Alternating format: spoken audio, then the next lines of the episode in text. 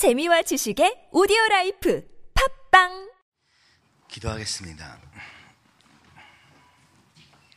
주님, 오늘 그 주님을 말씀 속에서 깨닫고 그 말씀에 화답하는 삶으로, 회답하는 삶으로 되게 하사 그 말씀이 내 머리만 아니라 내 입술에도 거하며 내 마음의 중심에 거하는 놀라운 역사를 통하여 오늘도 살아계신 하나님을 만나고 보게 하여 주시옵소서 예수님의 이름으로 기도하옵나이다.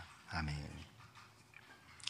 이제 가을을 맞이하면서 이 선선한 날씨 속에서 우리의 삶을 다시 돌아보고 또 독서의 계절이라고 불리며 새로운 지식도 구할 뿐만 아니라 어떻게 하면 오늘이 내일보다 나을 수 있을까를 고민하게 됩니다. 음, 같은 삶을 살고 있지만 끊임없이 내 삶을 어떻게 하면 발전시킬까, 어떻게 하면 조금 더 할 수 있을까 그런 생각들을 우리는 참 많이 하게 됩니다. 특히 뭐 직장에 다니다 보면은 이러한 책들은 쉽게 어, 자기 개발 서적, 뭐 자기 경영 서적 하는 내용으로 다가오게 됩니다. 그것의 거의 시작점은 아마 성공하는 사람들의 일곱 가지 습관이라는 스티븐 코비 박사의 책으로부터 아마 시작되었을 것이고 이렇게 일곱 가지, 뭐 열 가지, 서른 가지 등의 여러 가지 이런 제목들을 통하여서 어떻게 하면 좀 우리의 삶이 나아질 수 있을까를 고민하게 됩니다.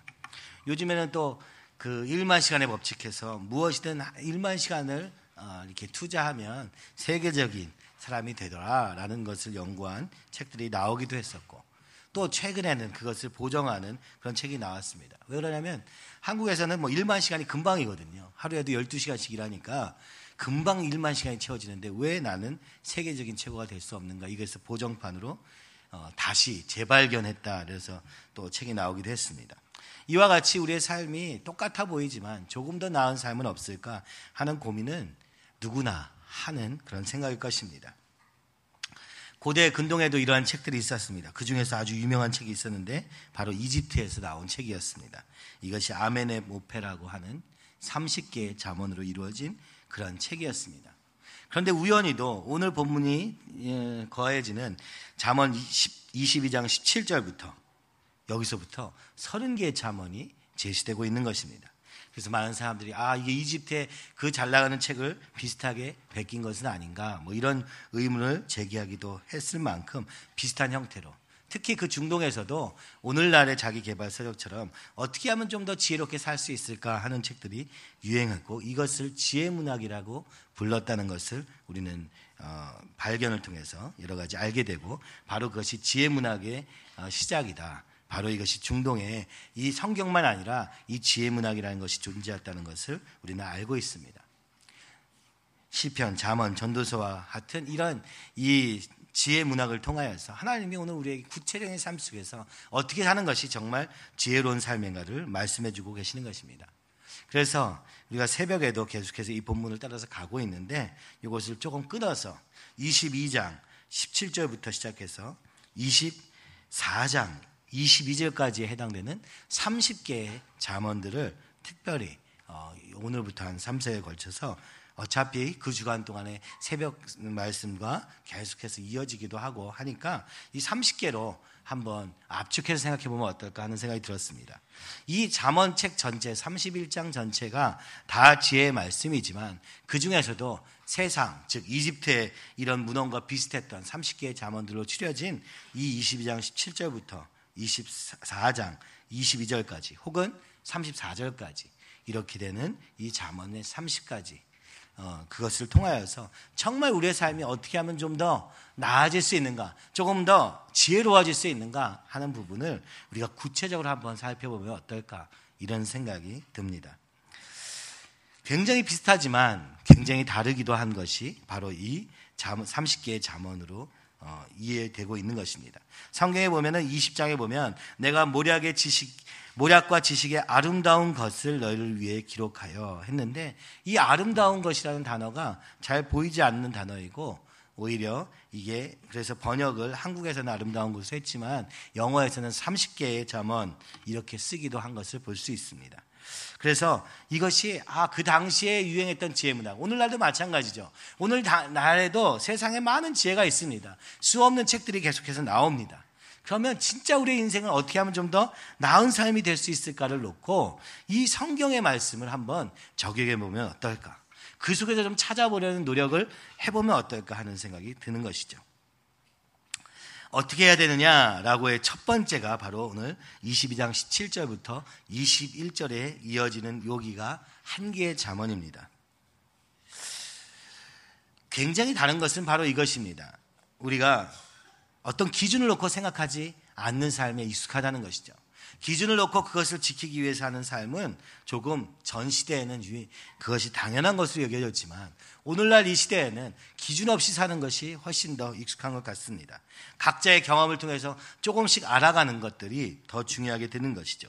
다른 사람 통해서 듣는 것은 별로 좋아하지 않고 내 삶에서 어, 이렇게 직접 찾아가겠다 하는 것이 우리의 생각의 기반에 있는 것 같습니다.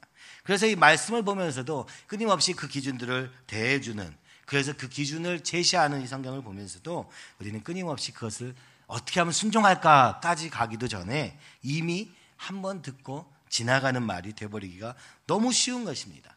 그래서 첫 번째 이 잠언의 시작은 이렇게 얘기합니다. 귀를 기울여서 지혜 있는 자의 말씀을 들으며 내 지식에 마음을 둘지어다. 오늘 너에게 이 전하는 이 잠언 첫 번째 이 잠언에서 얘기하는 것입니다. 여기에 네 마음을 좀 두어라. 너의 모든 귀를 들여서 들으려고 해봐라라고 하는 것이죠. 이 듣다라는 말은 야다에서 어, 이 지식이라는 말은 야다라는 즉 어, 알다라는 말에서 시작되어서 지식까지 발전하게 되는데 그것은 무엇입니까? 그냥 듣고 지나가는 것이 아니라 그것이 나의 것이 되도록 듣는 것을 얘기하는 것이며 들은 대로 순종하는 것을 전제로 한 지식인 것이죠.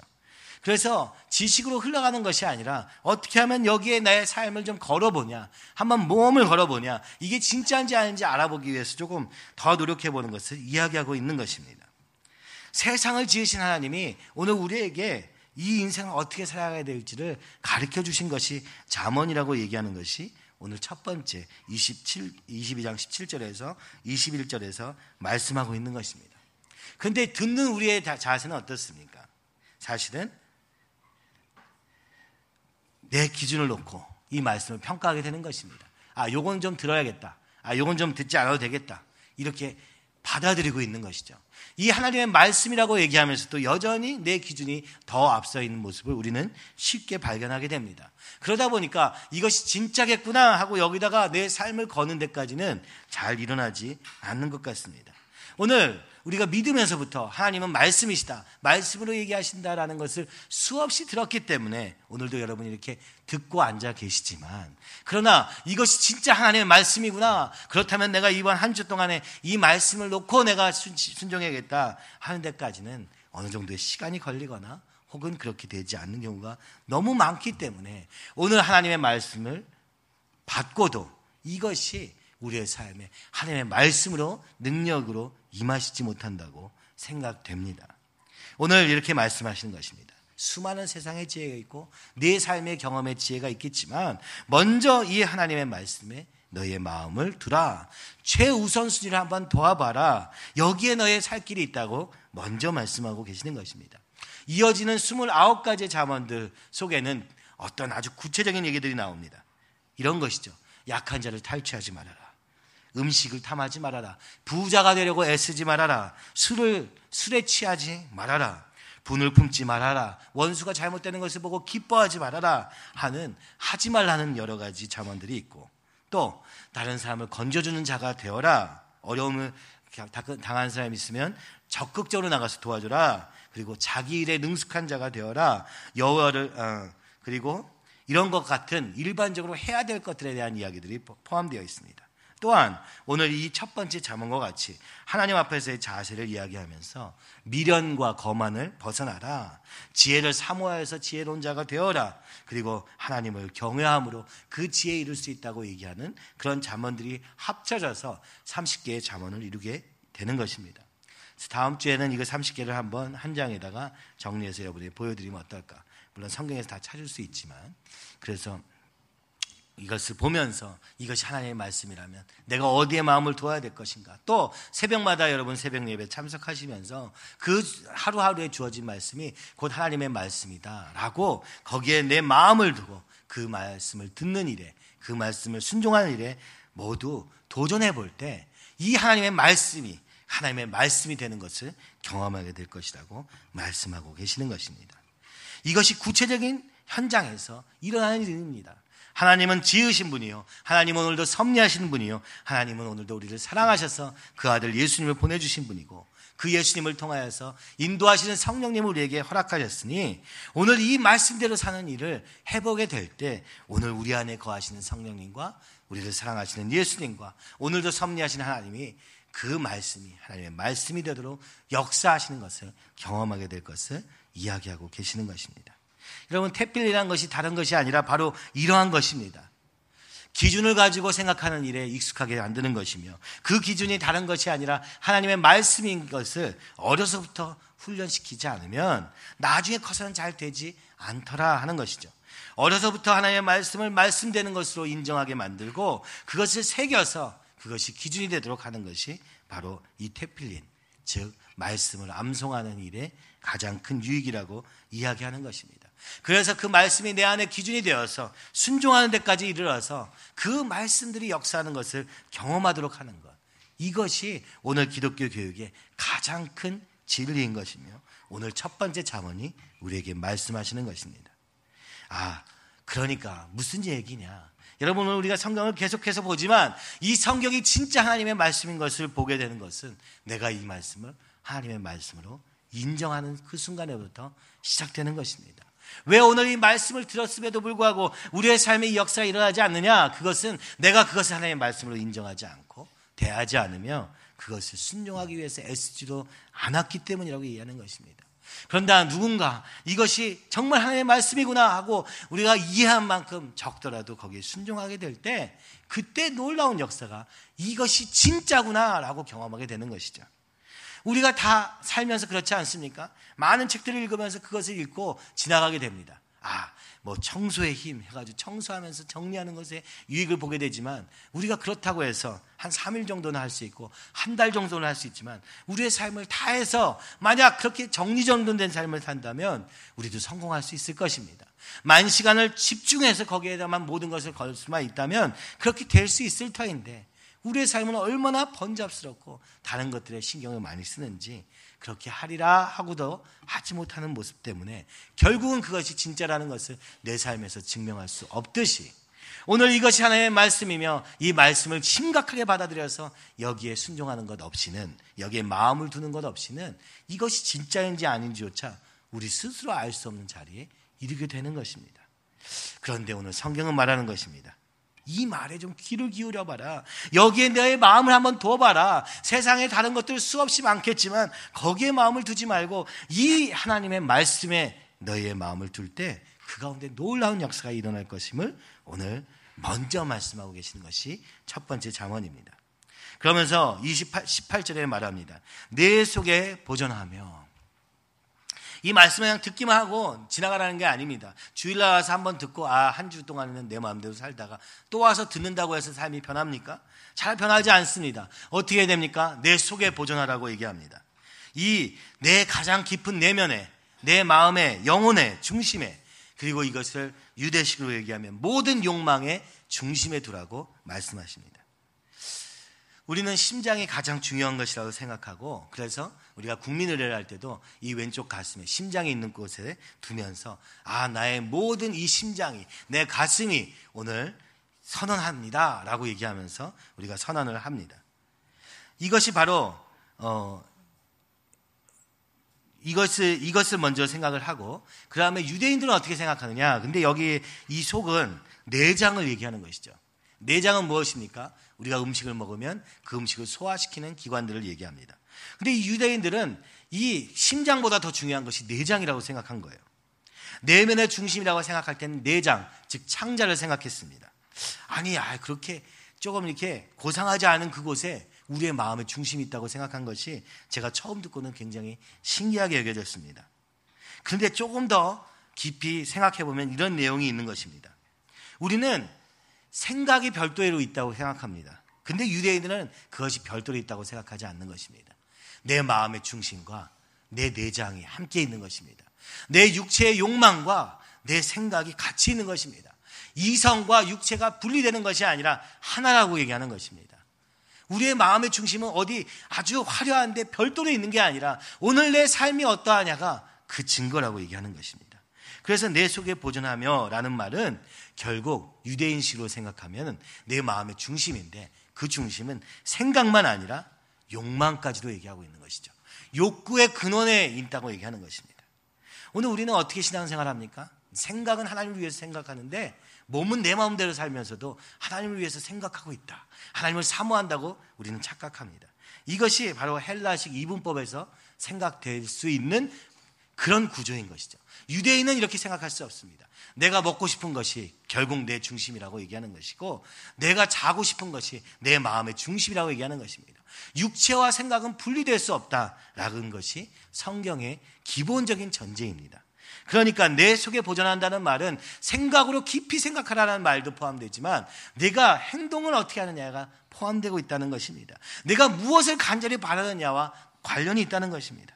그러므로 성경을 이 말씀을 생각에만 넣지 말고 우리말로 하자면 생각에만 넣으라고 얘기하는 것이 아니라 내 욕구의 중심에 욕망의 중심에 그죠? 우리는 생각으로는 하나님을 원하면서도 몸은 다른 것을 원할 때가 얼마나 많습니까? 이렇게 따로 놓을 수 있는 게 아닙니다. 사람은 그렇게 분리돼서 움직일 수 있는 존재가 아닙니다. 사실은 우리가 아무리 생각을 이렇게 한다 해도 내 몸이 움직이는 것이 진짜라고 얘기하는 것이죠.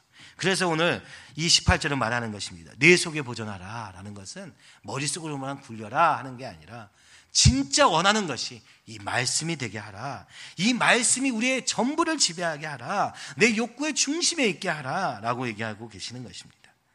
이 말씀을 내장에 보존하라. 그것은 바로 끊임없이 채워야 될 것을 우리에게 쉽게 얘기하자면 그런 것이죠. 또, 그 다음에 내 입술 위에 함께 하라. 아, 날마다 말씀이 나오도록 해라. 라는 거예요. 근데 여러분 어떻습니까? 우리 형제님들과 같이 있다 보면은 항상 스포츠에 대한 이야기로 흐르게 됩니다. 요즘 MLB에서 메이저리그에서 우리 야구 선수들이 어떻게 하고 있는가로 빠지게 되고 프리미어리그에서 축구 선수들이 어떻게 하고 있냐로 얘기하게 됩니다. 혹은 차 얘기 오늘 아침에 사실 차 얘기 한참 받아 왔는데 차 얘기 요즘 좋은 차가 뭐더라 이런 얘기들을 하게 되죠. 또 진짜 많이 하는 거는 군대 이야기죠. 군대 얘기 한번 시작하면은 거의 끝나지 않죠. 이것은 굉장히 독특한 한 국의 특성인 것 같습니다. 이것에서 생각할 수 있는 것은 우리의 삶이 실제로 변했던 사건이 얼마나 있을까 한번 돌아켜 보면 군대만큼 변했던 적이 없어요. 군대에서 뭐 커다란 것을 가르쳐 주지 않았지만 내 삶이 완전히 변하게 되는 경험이었던 거죠. 먹는 게 바뀌고 입는 게 바뀌고 생활하는 방식 자체가 변했던 그것이 우리의 삶에 얼마나 큰 영향을 미쳤는지를 오늘도 우리가 증거할 수 있는 것은 계속해서 군대 이야기를 한 데서 볼 수 있는 것입니다. 이런 이야기입니다. 오늘 우리의 삶이 군대 가는 것처럼 바뀔 때 진짜 군대 가는 것처럼 말씀에 두는 그 중심의 삶이 바뀔 때 어떻게 되느냐? 말씀의 얘기를 할 수밖에 없다는 겁니다. 말씀으로 내 자신과 싸움하고 씨름했던 이 말씀에 순종하기 위해서 애썼던 만큼 우리의 삶에 그 말씀이 입술에 위에 거하게 된다고 얘기하는 것이죠. 요즘은 우리 육아를 하고 있는 아버지들과 육아의 고통과 어려움에 대해서 그리고 어떻게 육아를 잘할 것인가에 대해서 공감하게도 되는 이유는 바로 이 아이를 키운다는 그 사실 자체가 얼마나 우리의 삶에 큰 영향을 미치고 있는지를 이야기하고 있는 것입니다. 다시 말하면 내 입술 위에 있게 하라라는 것은 우리의 이 삶 속에 삶의 환경 속에 이 실제적인 현장 속에 말씀으로 말씀을 기준으로 이 삶을 맞춰가면서 그 속에서 경험되어진 것을 통하여서 말씀이 내 삶에 소화되어지고 그리고 그 속에서 내 입술 위에 거절, 저절로 나오게 되기까지 이 말씀을 붙잡으라고 이야기하고 계시는 것입니다. 오늘 우리가 무슨 말을 하는지가 곧 나라고 얘기하는 것이며 말씀을 향해서 달려가는 사람은 그래서 끊임없이 이 순종의 걸음을 걸어가 보는 사람은 그 순종을 어떻게 하면 더 잘할 수 있을까? 그 순종을 통해서 내가 만나게 된 하나님에 대해서 끊임없이 내 입술 위에 있을 수밖에 없음을 오늘 이야기하고 있는 것입니다. 그래서 아 오늘 말씀 좀 보자 일주일에 세 번은 큐티하자 요 정도의 얘기가 아니라 이 말씀이 완전히 내 삶을 바꿔놓은 마치 군대 생활과 같이 전부를 뒤흔들 만한 일로 만들 때 우리의 입술에는 저절로 그 말씀으로 들이 나아가야 된다고 이야기하는 것입니다. 성경의 구절을 얘기하는 것이 아니라 이 성경의 말씀이 내 삶 속에서 소화되어서 그것을 전하게 된다고 이야기하며 그 내 입술 위에 있게 되는 놀라운 역사가 있다고 말씀하고 계시는 것입니다. 순종하는 삶은 그 순종의 기준이 얼마나 확실한 것인지를 깨닫게 됩니다. 세상의 지혜도 한 사람의 깊은 경험도 그것이 얼마나 놀라운 것인가를 경험하려면 그 사람과 같이 해보아야 되는 것입니다. 말씀도 순종하는 만큼 그 놀라운 능력과 깊이를 깨닫게 되는 것입니다. 그래서 말씀은 어쩌면 중립적이며 이성적이기만 한 것이 아닙니다. 내 삶의 구체적인 현장, 즉 모순되고 약하고 능력 없는 내 삶 속에서 그 온전하신 말씀을 향해서 달려가기 위해서 순종의 걸음을 걸어보는 그 시작에서부터 이 놀라운 하나님의 말씀이 역사하기 시작하는 것입니다. 남들이 보기에는 하찮아 보입니다. 아니, 하나님 믿는다면서 고작 그 정도 하냐라고 비아냥거릴 만한 그 작은 순종이라도 만약 오늘 그것이 하나님을 향해서 주어지는 것이라면 하나님 앞에서 그 말씀을 의자, 의장으로 시작되는 것이라면 그때 우리의 삶에 놀라운 역사가 시작된다고 말씀하고 계시는 것입니다. 이 말씀의 기준들, 29가지의 잠언들을 지키는 것은 그 원리 자체, 그 행동 자체보다도 그것을 지키려고 하는 그 마음의 자세와 태도와 그 노력 속에서 살아계신 하나님을 만나게 될 것이라고 이야기하고 계시는 것입니다. 깨닫게 되는 것은 이 한 가지를 순종할 때, 이 구체적인 한 가지를 순종하다가 바로 하나님이 어떤 분인가를 깨닫게 되는 놀라운 역사가 있게 되는 것입니다. 많은 사람들이 어떤 문제나 환경, 어떤 상황을 놓고선 묻습니다. 어떻게 하는 것이 하나님의 뜻입니까? 그러면 사실 쉽게 대답해 줄 수 있어요. 여러분도 그럴 수 있는 것처럼. 예상되는 하나님이 기뻐하시는 행동이 있습니다. 그래서 그것을 이야기해 줍니다. 그럼 며칠이 지나지 않아서 다시 찾아옵니다. 제가 그렇게 했는데 안 되던데요? 이렇게 얘기하죠. 그러다가 나중에는 결국에는 이렇게 얘기합니다. 하나님이 살아계시다면 왜 했는데도 안 될까요? 여러분, 오늘 잠언이 얘기하는 것은 바로 이런 것이 아닙니다. 여기에 우리의 실패의 원인이 있는 것입니다. 무엇을 어떻게 하느냐보다 더 중요한 것은 이 살아계신 하나님이 이 말씀을 하셨다는 사실입니다. 이 살아계신 하나님 앞에서 그 말씀을 가지고 순종을 시작하면 그 문제 자체가 내가 원하는 대로 되느냐 안 되느냐와 상관없이 살아계시는 하나님을 만나게 된다고 말씀하고 계시는 것입니다.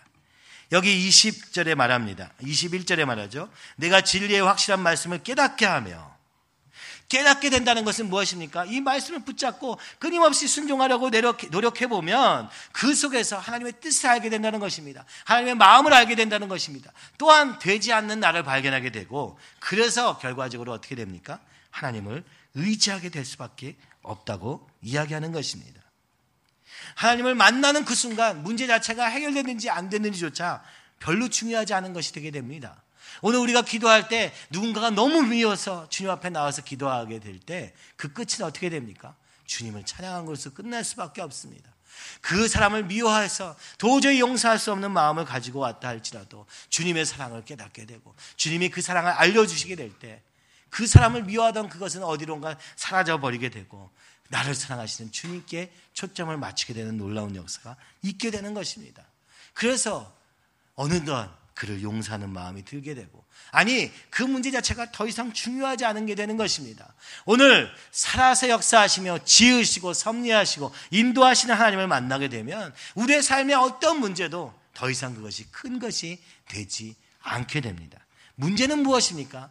하나님 앞에 정말 우리의 삶을 드리고 맡기면서 사느냐 하는 것입니다. 믿지 못하는 사람들은 이런 것을 놓고 합리화라고 비아냥거리기도 합니다. 그러나 우리의 삶에 진정한 의미를 주는 것은 어떤 원칙을 지킴으로써가 아니라 그 원칙 뒤에 계시는 하나님을 만나느냐에 있다는 것입니다. 살아계신 하나님 앞에서는 성공과 실패보다 더 중요한 놀라운 삶의 의미를 발견하게 되고 무엇보다 오늘 나같이 연약하고 나같이 볼품없는 그 자리에 그 하나님이 그 주님이 나와 함께 하신다는 사실을 깨닫고 봄으로부터 놀라운 역사가 시작되는 것입니다. 그리고 그때 알게 됩니다. 이 주님만 따라가면 우리의 인생은 성공이다. 그 외에 어떤 원칙들로도 할 수 없는 그 놀라운 사랑이 이 주님으로부터 주어지는 것을 보게 되는 것입니다. 그래서 말씀합니다. 깨닫게 하며 회답하게 하려 함이 아니냐. 이 말씀, 이 작은 29가지의 기준으로 붙잡고 살다 보면은 그것을 어떻게든 지켜보려고 애쓰다 보면은 순간 깨닫게 되는 것입니다. 아, 하나님이 왜 그렇게 말씀하셨는지를 이해하게 되고 그 그렇게 말씀하시는 하나님이 어떤 분이신지를 깨닫게 되어서 우리는 아, 주님이 우리를 너무 사랑하셔서 이 말씀을 하신다는 것을 알게 됩니다. 오늘 19절에도 말합니다. 이것을 오늘 특별히 내게 알게 하였으니 이 말씀을 하신 이 잠언의 모든 지혜로운 말씀과 오늘 우리에게 주신 이 성경의 말씀은 특별하게 우리에게 말씀하신 거라는 것입니다. 너에게 이것을 얘기한 이유가 있다라고 말씀하시면서 그 앞에 말합니다. 여호와를 의뢰하게 하려 하여. 오늘 하나님을 의지하는 데서부터 우리의 삶이 진정한 승리가, 진정한 성공이 있게 된다는 것입니다. 살아계신 하나님, 지으신 하나님, 섭리하신 하나님, 인도하시는 하나님을 만날 때 그때서 우리의 삶이 놀랍게 역사하는 그 놀라운 역사가 시작된다고 말씀하고 있는 것입니다. 그래서 이 수없는 잠언을 주셨고 오늘 이 30개의 잠언을 주셨으면서 첫 번째 그 잠언은 말씀하십니다. 내가 이것을 준 것은 특별히 너에게 준 것은 바로 무엇을 우리의 행동을 바꾸고 우리의 삶을 어떻게 바꿀까에 대한 얘기를 하고 있지만 그것을 통해서 하고자 하는 것은 여호와를 의뢰하게 하려 하여 오늘 그 주님을 의뢰하는 데서부터 우리의 삶이 완전히 변화되는 놀라운 역사가 있다고 말씀하고 있는 것입니다. 여러분, 이 말씀이 우리의 삶을 변화시키는 놀라운 역사가 있게 하기 위하여서 오늘 이 주어지는 한 가지 말씀에 우리의 삶을 걸었고 우리의 마음을 두고 그것을 어떻게든 순종하기 위해서 애쓰면서 그 말씀이 하나님의 말씀 되게 할 때 그 말씀이 하나님의 말씀이 되어서 우리의 삶을 놀랍게 바꾸시는 역사가 임할 것임을 오늘 이 잠언을 통하여서 우리에게 말씀하고 있는 것입니다. 여러분 우리 이 하나님의 말씀에 하나님의 말씀인 것처럼 인정하고 이 하나님의 말씀인 것처럼 대함으로 말미암아 이 하나님의 말씀이 능력이 되는 놀라운 역사가 우리의 모든 삶에 있기를 간절히 소원합니다. 이 말씀만이 능력이다. 이 말씀을 심각하게 받아들이고 이 말씀 속에서 어떻게든 답을 찾으려고 하는 그 걸음을 위해서 오늘도 우리는 새벽 예배에 나와서 이 말씀을 듣고 그 들은 말씀이 오늘 하루의 기준이 되도록 하는 일에 우리는 오늘도 노력하고 있는 것입니다. 교회에 있다 보면은 여러 번 듣고 매번 듣기 때문에 또 그냥 그렇게 지나가게 됩니다. 중요한 것은 그 말씀을 어떠한 자세로 내가 받느냐에서부터 시작되는 것입니다. 옆에 사람에게 와서 아무리 물어봐도 소용없습니다. 이게 하나님 뜻입니까? 저게 하나님 뜻인가? 필요할 때는 물어야 되는데 그것으로 끝나는 것이 아니라 그 말씀 앞에서 내가 겸손하게 주님만을 의지하기 시작할 때 그 말씀이 능력이 되어서 우리의 삶을 변화되게 할 뿐만 아니라 그래서 내 손에 내 속에 보존되고 그리고 그 보존된 그 말씀이 나의 삶에 입술로 고백되어질 때 이것이 진정한 전도의 시작이요. 이것이 우리의 삶이 증거가 되는 놀라운 전환점이 되고 있는 것입니다. 이런 생각이 듭니다. 우리가 이제 29가지, 30개의 잠언을 어떻게 심각하게 받아들이느냐에 우리의 모든 것이 있지만 때로는 그 말씀을 온전히 지키지 못했음에도 불구하고 어느 순간 나와 함께 하시며 나와 동행하시며 내 가운데 일하시는 주님을 만나게 되는 역사가 있는 것입니다. 그래서 행동을 고치려고 애쓰는 기 전에 먼저 이 말씀이 하나님의 말씀을 인정하고 그 속에서 겸손히 따르려고 애쓰기만 해보아도 어느 순간 내가 다 순종하지 못했는데도 불구하고 하나님이 내 안에서 역사하시는 축복, 이미 축복 가운데 거하는 그 축복을 보게 되는 것입니다. 오늘 우리 가운데 이러한 놀라운 역사가 그래서 이 하나님의 말씀에 대하는 태도가 날마다 주님을 향하여서 주님을 사랑함으로 달려감을 통하여서 우리 가운데 있기를 간절히 소원합니다. 돌아보면 아 그러면 이 말씀은 진짜 잘 지키며 살았는가 하면은 그렇지 못한 제 삶을 보게 됩니다. 그런데도 어떻게 하나님이 여기까지 인도하셨는지 놀라울 뿐입니다. 그러나 우리 자녀에게는 내 멋대로 살던 삶을 더 이상 삶으로 말미암아 주님이 주시는 그 놀라운 축복을 조금만 누리고 제한되게 누리는 삶이 아니라 온전히 누리는 삶이 되기를 간절히 소원하며 오늘 이 말씀을 이 자녀들에게 태플린하게 하는 것입니다.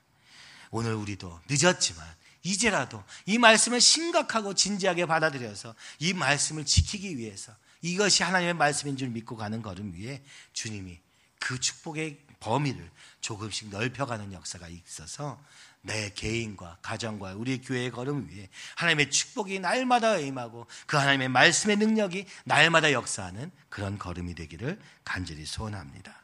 이 시간에 우리 같이 찬양하겠습니다. 주 말씀 내 발의 등이요.